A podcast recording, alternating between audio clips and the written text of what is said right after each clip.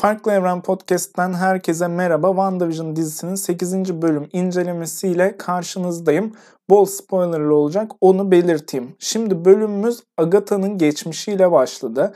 1693'e gittik ve aslında Agatha'nın uzun yıllardır e, yaşadığını öğrenmiş olduk. Onun cadı güçlerini, onun karanlık büyüleri çalıştığını öğrenmiş olduk ki bunlar kesinlikle Doctor Strange elementleriyle Doctor Strange 2 filmiyle hatta birleşecek unsurlardı bence. Biliyorsunuz bir tane kayıp kitap teorisi var. Doctor Strange filminde arka planda görünen ve altıgenlerden oluşan bir kitaplığın içinde kayıp bir kitap var. Bir önceki bölümde Agnes Wanda'yı Bodrum'unda karşıladığında ve Agatha kimliğini açıkladığında Bodrum'da bir kitap görmüştük. Birçok insan bunun Agents of S.H.I.E.L.D. dizisindeki Darkhold kitabı olduğunu düşündü. Ancak bir diğer teoride Doctor Strange filminde görünen kayıp kitap olduğu yönündeydi. Ben de buna daha yakınım çünkü Agents of S.H.I.E.L.D'daki Darkhold olursa Marvel Cinematic Universe'un devamlılığında bir bozulma meydana gelecektir. Bunu şu anda istediklerini düşünmüyorum. Agatha'nın güçlerini gördükten sonra biraz da Wanda üzerinde uygulamasını gördük aslında. Orada Wanda'ya ben bunlar için ne kadar uğraştım, sen bunları nasıl başarabiliyorsun dedi. Onun büyülerini öğrenmek istiyordu. Onun bu gücünün nasıl geldiğini, nasıl böyle kullanabildiğini öğrenmek istiyordu. Açıkçası bunun da daha önceden detaylarını görmüştük. Pietro mesela Wanda'ya sormuştu sen çocukları şimdiye kadar nasıl sakladın diye veya demişti ki işte insanlara kabuslar gördürüyordun, elinden kırmızı şeyler fırlatıyordun. Şimdi bunları nasıl yapabiliyorsun demişti. Pietro'nun bu merakının hep aslında başka bir tarafından kontrol edildiği için arka plandaki kişinin merak ettiği sorular olduğu söyleniyordu. Bir önceki bölümde öğrenmiştik ki Pietro'yu Agatha kontrol ediyordu. E o soruları da Agatha sormuş.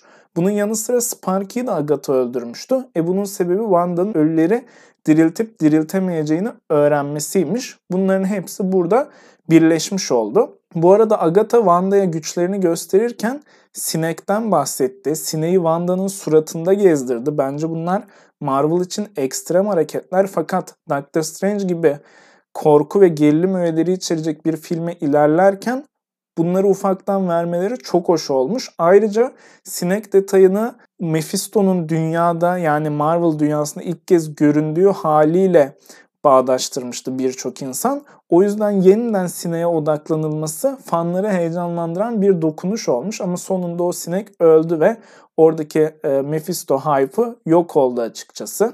Daha sonrasında Agatha Wanda'nın saçından aldığı bir tel ile Wanda'nın geçmişinde bizi bir yolculuğa çıkardı. Bu açıkçası güzel olmuş. Yani 9 bölümün içinde bence yine biraz filler duruyor bu bölüm. Tahmin ettiğimiz şeyleri gördük. Ama Wanda'nın geçmişinde böyle bir gezintiye ihtiyacımız vardı çünkü filmlerde çok ufak yerlerde gördüğümüz acıları tek bir bölümde görüp Wanda'nın psikolojisini tam olarak anlamış olduk. Açıkçası filmler bunun için bence hem çok uzun bir süreç işliyordu hem de süre bakımından Wanda'nın yer aldığı süre bakımından yetersiz kalıyordu. Dizinin bir bölümüne yayıldığında bunu izlemiş olduk ve çocukluğuna, Sokovya'daki çocukluğuna gittik. Orada babasının getirdiği sitcom CD'lerini gördük. Hani Wanda'nın e, sitcom sevgisinin nereden geldiğini anladık. Sitcomları o kadar çok seviyor ki yarattığı gerçeklikte bir sitcomun içinde geçiyor. Aslında böylesine bir olayı pek e, açıklansa da açıklanmasa da umurumuzda olmayacak bir olayı geçmişine dayalı bir temele dayandırmaları benim çok hoşuma gitti. Daha sonrasında biliyorsunuz ki Wanda'nın annesiyle babası üstünde Stark Industries yazan bir bombalı saldırıda hayatını kaybetmişti. Ancak Wanda ile kardeşi kurtulmuştu. Normalde Wanda bombanın kusurlu olduğunu o yüzden patlamadığını söylüyor dizide bölümde gördüğümüz bombanın. Fakat burada Agatha'nın teorisi Wanda'nın onu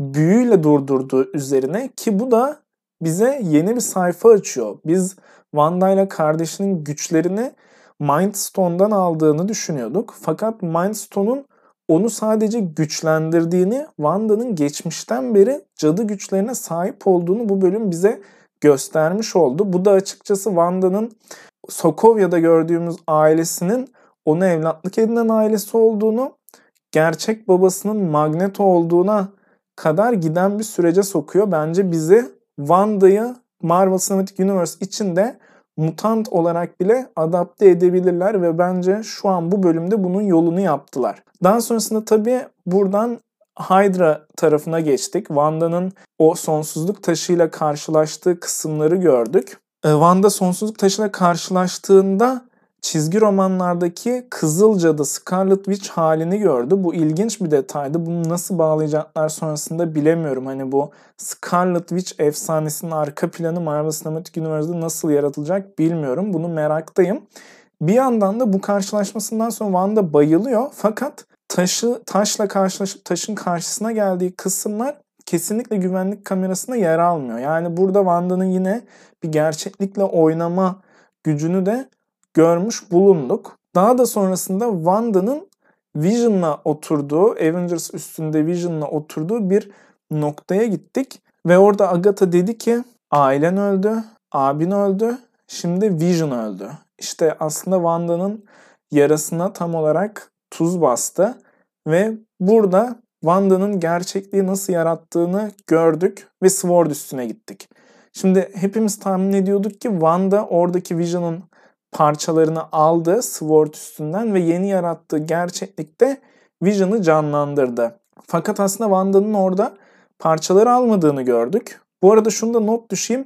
Hayward'ın Wanda'yı içeriye davet etmesi çok enteresandı ve tavırları çok çirkindi. Gerçekten Wanda orada ona saldırsa ben hiçbir şey diyemezdim. Bu herifin bu özgüveni nereden geliyor? Arkadaki büyük planı ne? Çok merak ediyorum. Ha tabii Wanda'yı çağırmasının sebeplerinden biri bakalım bu Vision'ı canlandırabilecek mi sorusuydu. Wanda orada bunu yapamadı. Ve sonra Vision'ın ona satın aldığı evlerine gitti Westview'daki. Westview'ın gizemini de bu şekilde öğrenmiş olduk. Orada Wanda ile Vision'ın bir evi varmış. Wanda evin bulduğu lokasyona gittiğinde ise üzüntüden güçlerini kullandı ve bir anda bütün Westview'ı kendi istediği geçmişte geçen siyah beyaz sitcom ortamına çevirdi ve tamamen kendi gücünden de Vision'ı yarattı. Birçok teori vardı bu konuda. Hani buranın yaratılmasında Agatha'nın da parmağı mı var? Aslında burası e, Mephisto'nun yarattığı bir yer mi? Her ikisi de onun kontrolünde mi falan. Şu anda hiç böyle bir karmaşaya girmediğini görüyoruz dizinin. Tamamen Wanda sinirlendi, üzüldü ve bu da onun güçleriyle böyle bir gerçeklik yaratmasını sağladı kısmındayız. Hatta bu da şu anda bir önceki bölümde belki de buradaki gerçek düşman benimdir diyen Wanda'yı doğruluyor. Çünkü orada esir aldığı insanlar var ve Wanda aslında birilerine acı çektiriyor. Bunu görüp öğrenen Agatha da Wanda'ya diyor ki sen efsanevi kızıl cadısın. Scarlet Witch'sin. Bu da ilk kez telaffuz edildi Marvel Cinematic Universe çerçevesinde. Önemli bir detay bekleniyor muydu? Evet bekleniyordu açıkçası. Ve bölüm burada bitti arkadaşlar. Daha sonrasında bir after credits sahnesinde de Wanda'nın kendi gücüyle birlikte dışarıda bıraktığı, Hex'in dışında bıraktığı bombayı Hayward'ın kullandığını ve Vision'ı canlandırdığını gördük. Parçaları Wanda almamıştı demiştim.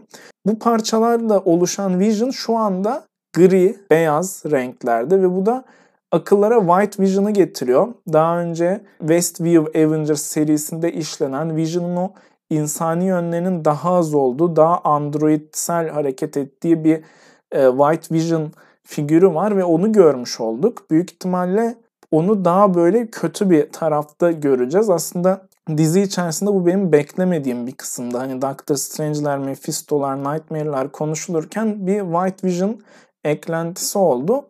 Enteresan. Sonraki bölümde onu görürüz diye düşünüyorum.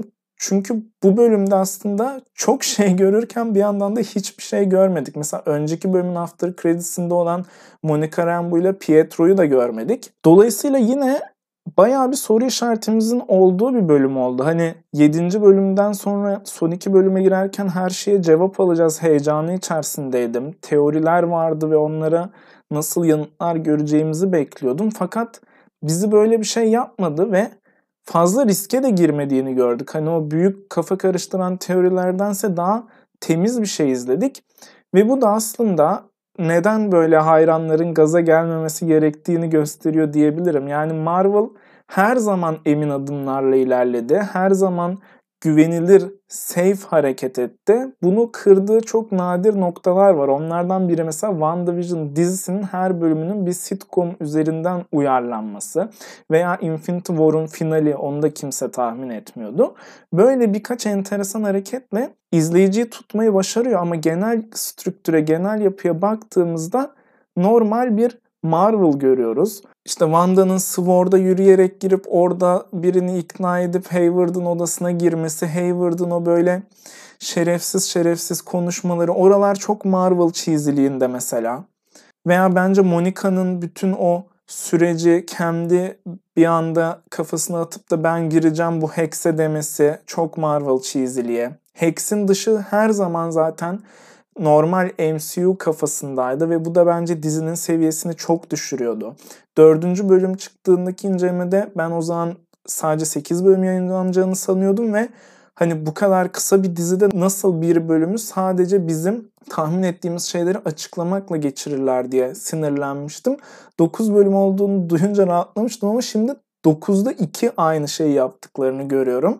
Bu da birazcık moral bozucu. Hani son bölümün 1 saat 15 dakika falan olmadan hayranları keyiflendirebileceğini düşünemiyorum kesinlikle. Çünkü çok şey oraya attılar. Pietro Monica karşılaşmasını oraya attılar.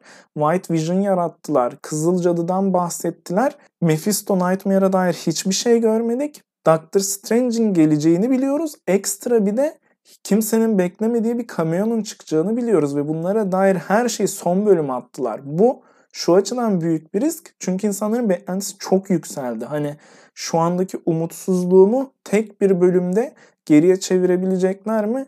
Çok merak ediyorum. Bunu haftaya göreceğiz açıkçası. Fazlasıyla heyecanla izleyeceğim ben de. Umarım e, bu kötümserliğime karşı bir şeyler görmüş olurum diye düşünüyorum. Onun dışında bu dizinin bütçesinin çok yüksek olduğunu biliyorduk. Bu bölüm bunu en iyi kanıtlayan bölümlerden biriydi. Çok fazla büyü, çok fazla CGI gördük ve şu ana kadar dizilere verilen, diğer uyarlanılan sitcomlara verilen e, telif haklarının da birazcık şovunun yapıldığı, sürekli etrafta o uyarlanılan dizileri Vanda'nın izlediği sahneler gördük. E o da haklarıdır artık diye düşünüyorum. Bölüm hakkında söyleyeceklerim aslında bu kadar. Elimize yine çok fazla bir şey vermedi. Birkaç sorumuzu cevapladı. Onlarda da açıkçası şaşırmadık şu ana kadar.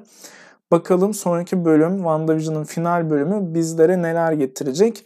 Sizin de e, yeni teorileriniz, beklentileriniz varsa onları da bana Instagram adresinden iletebilirsiniz. Bir sonraki bölümde görüşmek dileğiyle.